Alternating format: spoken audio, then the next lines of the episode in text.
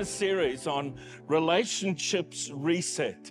And I have loved every single one of the speakers that we had, did watch it on holiday, and so appreciated the impartation and the wisdom. And I want to talk about a topic today which is an enormous one, and we're just going to deal with a, a, a, small section of this topic, and it's the issue of forgiveness. And it's something that it's not just something we need to do occasionally. If we're honest, we deal with this in some way or another every single day of our lives. There's a thought that pops up from the past. There's a person we haven't seen for a while that we suddenly see and something gets stirred up. There's something that happens in a household. I know yours is perfect, but there's issues with Linda sometimes. Uh, no, with me, there's issues with me we now do have an issue. Anyway, but I want to go to the wisdom of the inspired word of God and specifically what the Apostle Paul said in Ephesians chapter 4, verse 30 to 32. Do not grieve the Holy Spirit of God. Maybe you want to just, if you're watching online, type that in. Do not grieve the Holy Spirit of God with whom you were sealed for the day of redemption. Get rid of all bitterness, rage, and anger, brawling and slander, along with every form of malice. It's a powerful word, that malice. It literally means to have evil or bad intent towards somebody else. And getting rid of that, what do you replace it with? Be kind and compassionate to one another, forgiving each other just as in Christ God forgave you. And that's an incredible challenge that the Apostle Paul puts to us. It doesn't just kind of say, do your best in this. He says, no, you need to come to a place where you can forgive others in the same way as God, through Christ, forgave you. But I'm really drawn to that thought about not grieving the Holy Spirit. Because God has sent His Spirit to fill us, to empower us, to guide and to lead us through all of life.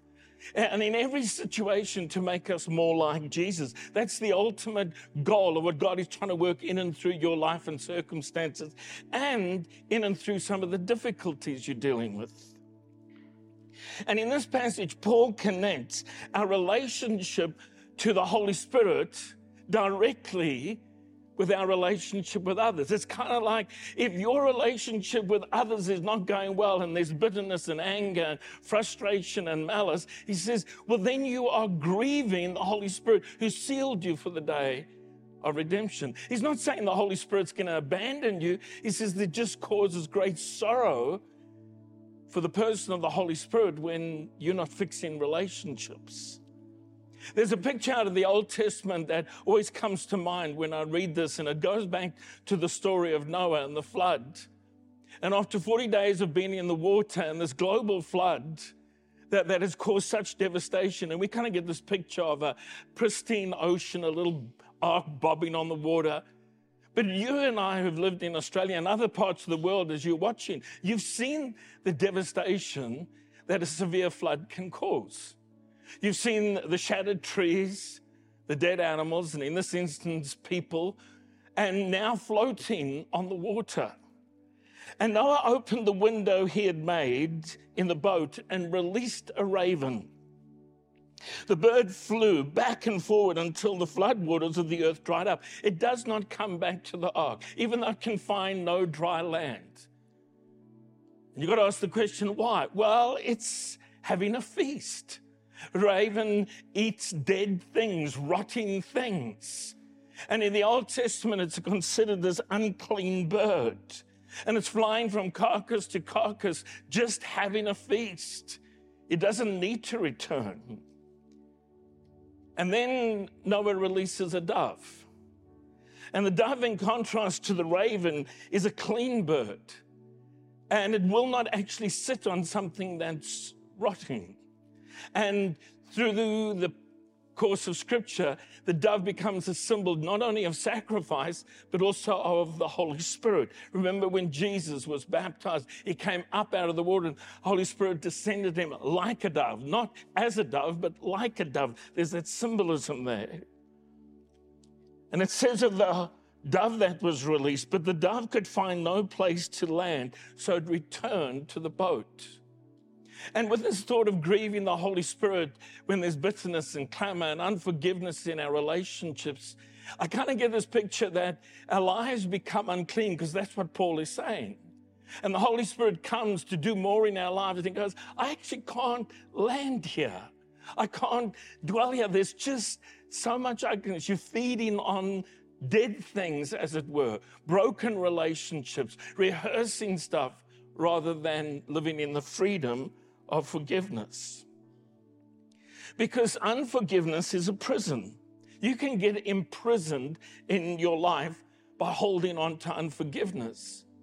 And sometimes it's very difficult to forgive. I'm not suggesting this is an easy topic, but Jesus obviously taught a lot about relationships and he taught a lot about forgiveness. And it's well worth maybe just even as a little bit of homework today is to read Matthew 18, which centers a lot on the topic of forgiveness. And Jesus tells a parable, a story uh, of a man who's forgiven an enormous amount, a debt so big that in a hundred lifetimes he couldn't repay it. And then the same man goes out and grabs a fellow servant by the throat who owes him a minuscule amount of money and demands immediate payment. And says, If you don't, I'm going to throw you into jail. And the king hears of this and is incensed. How could you not forgive a debt when I have forgiven you this enormous debt? And clearly, we can pick the parallel between God's forgiveness towards us and what unforgiveness we may hold towards others. And Jesus says this Then the angry king sent the man to prison to be tortured until he paid his entire debt. And if the parable ended there, that would be strong enough. That would be of great concern in order to get our attention. But Jesus does something that he doesn't normally do when he teaches a parable. Normally, he doesn't spend a lot of time explaining or interpreting the parable. But he says, This is so important. I don't want you to miss the point. That's what my heavenly Father will do to you if you refuse. Now, want you know it's a refusal. It's not, well, I'm struggling with forgiveness. No, if you refuse to forgive your brothers and sisters from your heart you'll end up in some kind of prison and torment. And as somebody so eloquently put it, is unforgiveness is like drinking poison and hoping the other person will die. It actually does more damage to you. It locks your life up. And I've been reflecting a little bit of things that I've experienced in my own relationships and struggle with things that get broken or damaged or there's misunderstanding, all the stuff that you deal with. And, and here's some things that I think complicate the whole issue. Number one, we assume that we know the person's motive. When we do something wrong, we want people to know, well, I didn't intend it. I actually had a good moment, just, motive. It just got out of control. I, I made a wrong choice. But somehow the devil loves to entice you into believing that the person's motive of the one who hurt you was malicious, and occasionally it might have been. But mostly they were struggling with the relationship just as you are. And in 1 Corinthians 2 and verse 11, it says, No one can know a person's thoughts except that person's own spirit. And no one can know God's thought except God's own spirit. He's saying you actually don't know what's going on in the heart of another person. And don't assume, don't look at their actions. Talk to them about their actions, the things that hurt you, the things they said or did. But don't assume that you know their motive. It'll lead you to a dark place. The second thing is that we're not proactive enough in seeking to repair relationships. I don't know about you, but I've caught myself doing this on occasions, ignoring the problem and hoping that either the problem or the person will go away. That I just won't have to deal with it. Somehow it will just resolve itself. And clearly, we need a bit of wisdom in this. We don't need to be rushing to people over every little thing that irritates us. Be bigger than that.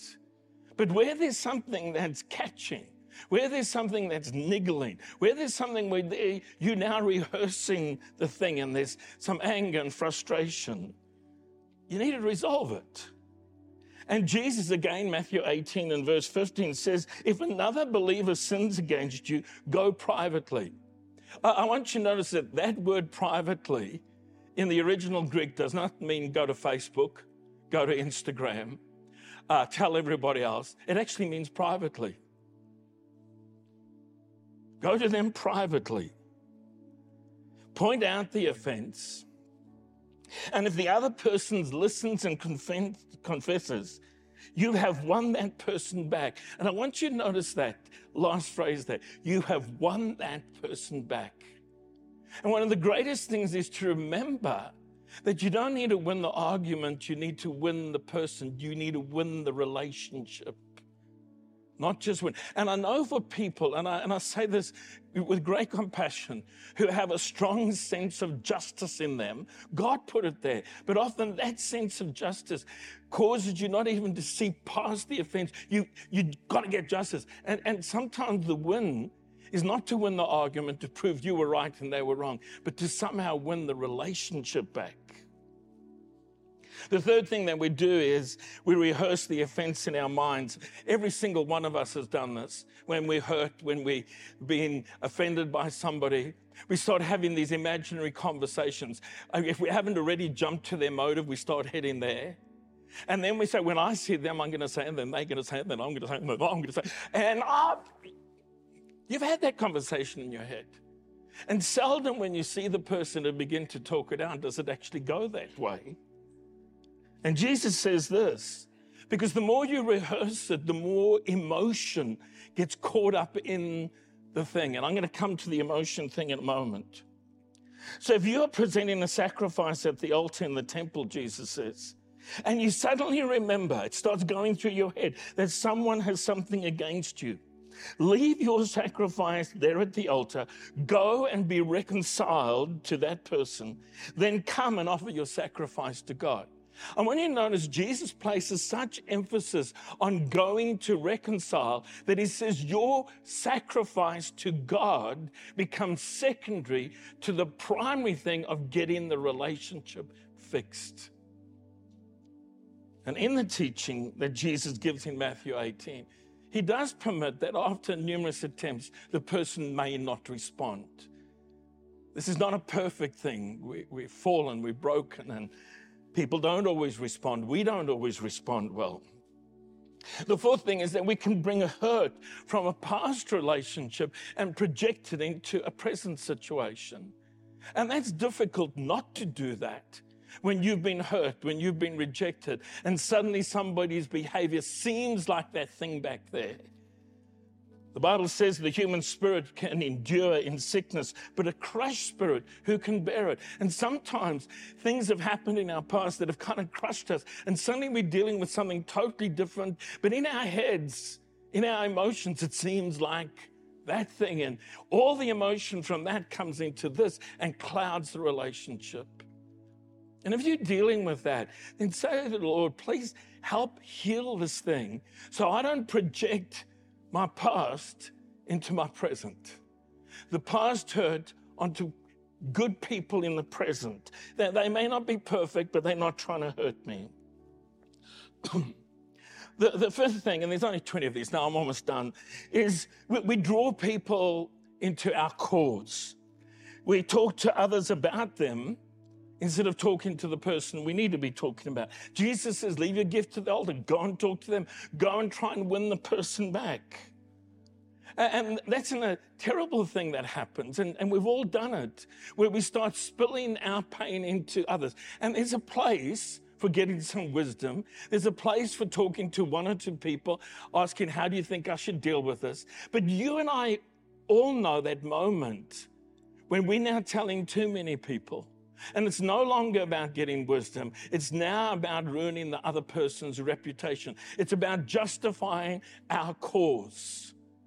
It's about drawing people to ourselves. And sometimes when I see this happening, I want to say, I don't have a problem with that person. You do. Go and fix it with them. Don't make your problem with them my problem. Because the problem with gossip is that it gets into you. Listen to how Proverbs says it. The words of a gossip are like choice morsels. They go down to the innermost part. It's kind of like once you've heard something about somebody that's negative, it's hard to get it out of you. And so I encourage you go to the person, don't spread the hurt. Following on from that, we listen to what others say about people and we can end up taking on their offense.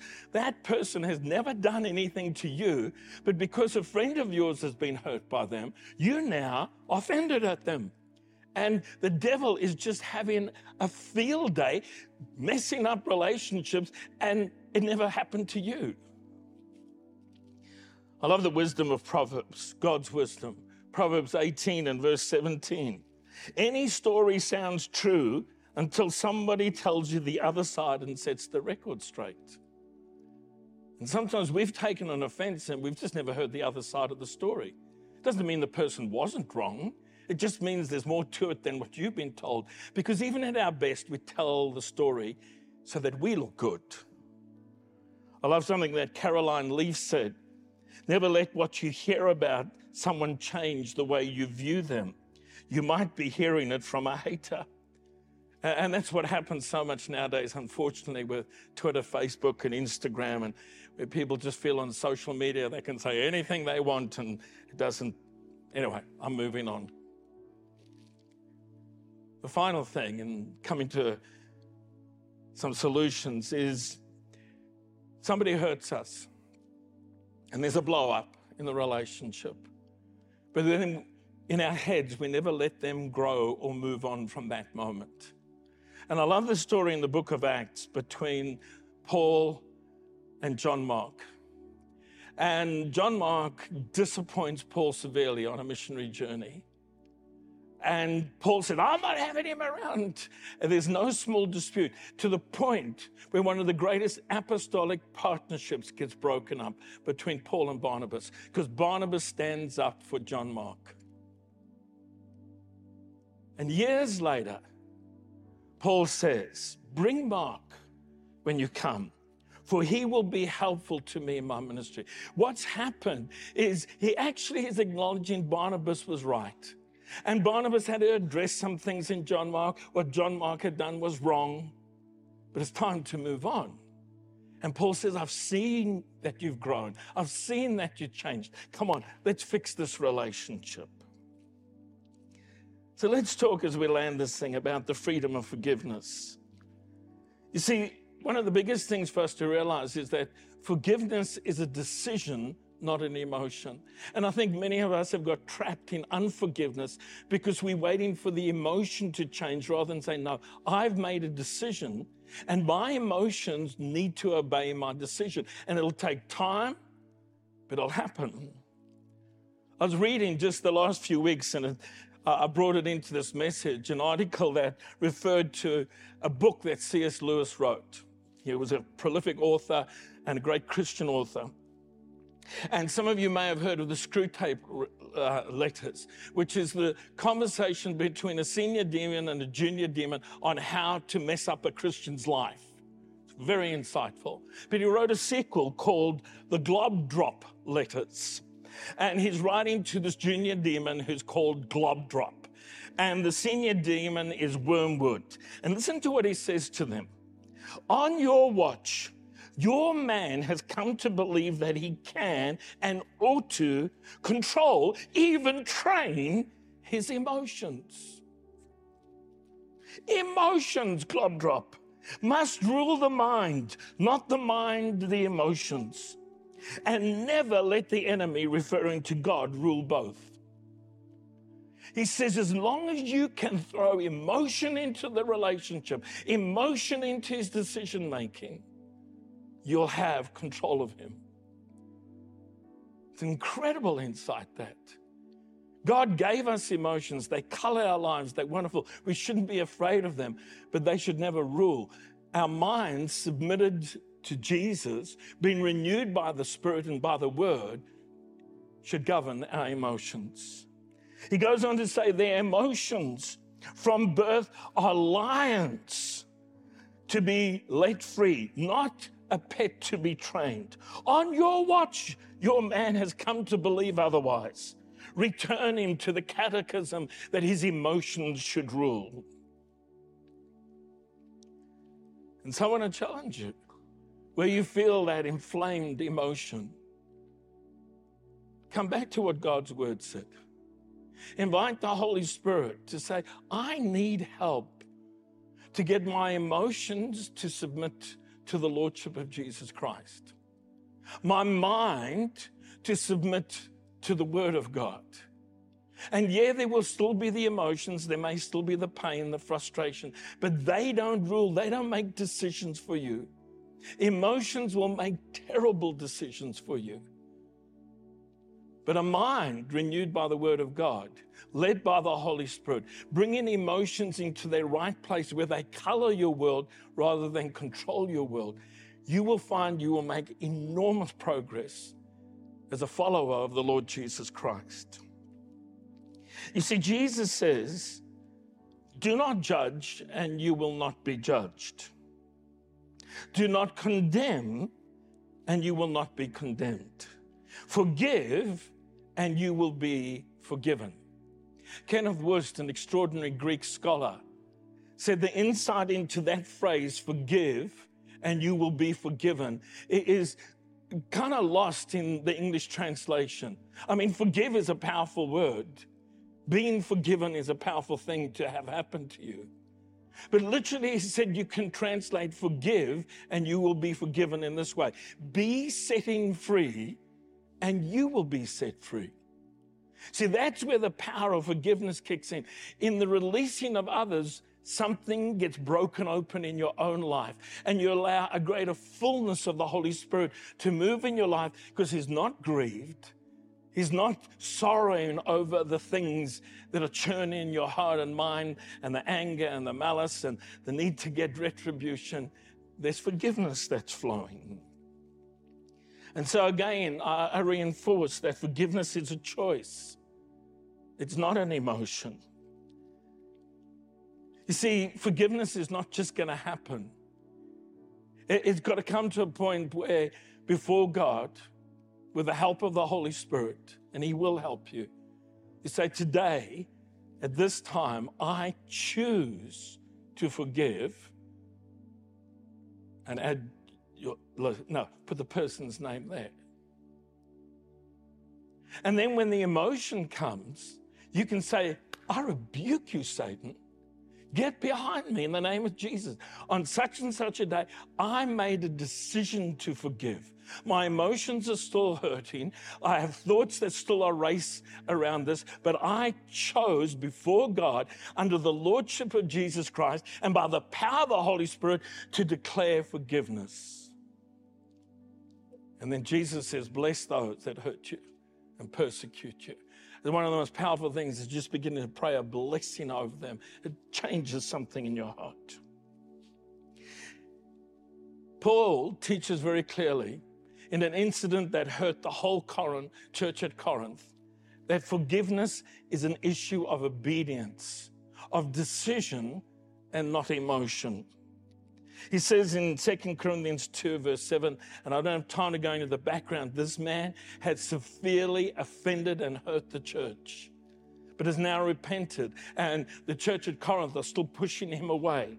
And Paul says, You ought to forgive and comfort him so that he will not be overwhelmed with excessive sorrow. I urge you, therefore, to reaffirm your love for him. Another reason I wrote you was to see if you would stand the test and be obedient in everything. Paul says, I'm checking up on you. I'm urging you to forgive to see whether you will be obedient to Christ. And so I want you to take a moment right now and just say, Holy Spirit, if I've grieved you, in the way I'm doing relationships or a relationship. I ask for your forgiveness, but I'm also asking for your help. Would you help me get my emotions under control, get my mind renewed, and engage my will so that I can be obedient and to forgive as freely as Jesus forgave me? I'm not saying it's going to be instant. I'm not saying that it'll just happen overnight, but if you affirm that reality, you will begin to experience the freedom of forgiveness in your life. And of course, there's another side to the freedom of forgiveness. It's the extraordinary forgiveness that God, through Jesus Christ, extends to us for all our offenses. So enormous, past, present, and even future offenses against God are forgiven in the name of Jesus and by the power of his death and shed blood on the cross.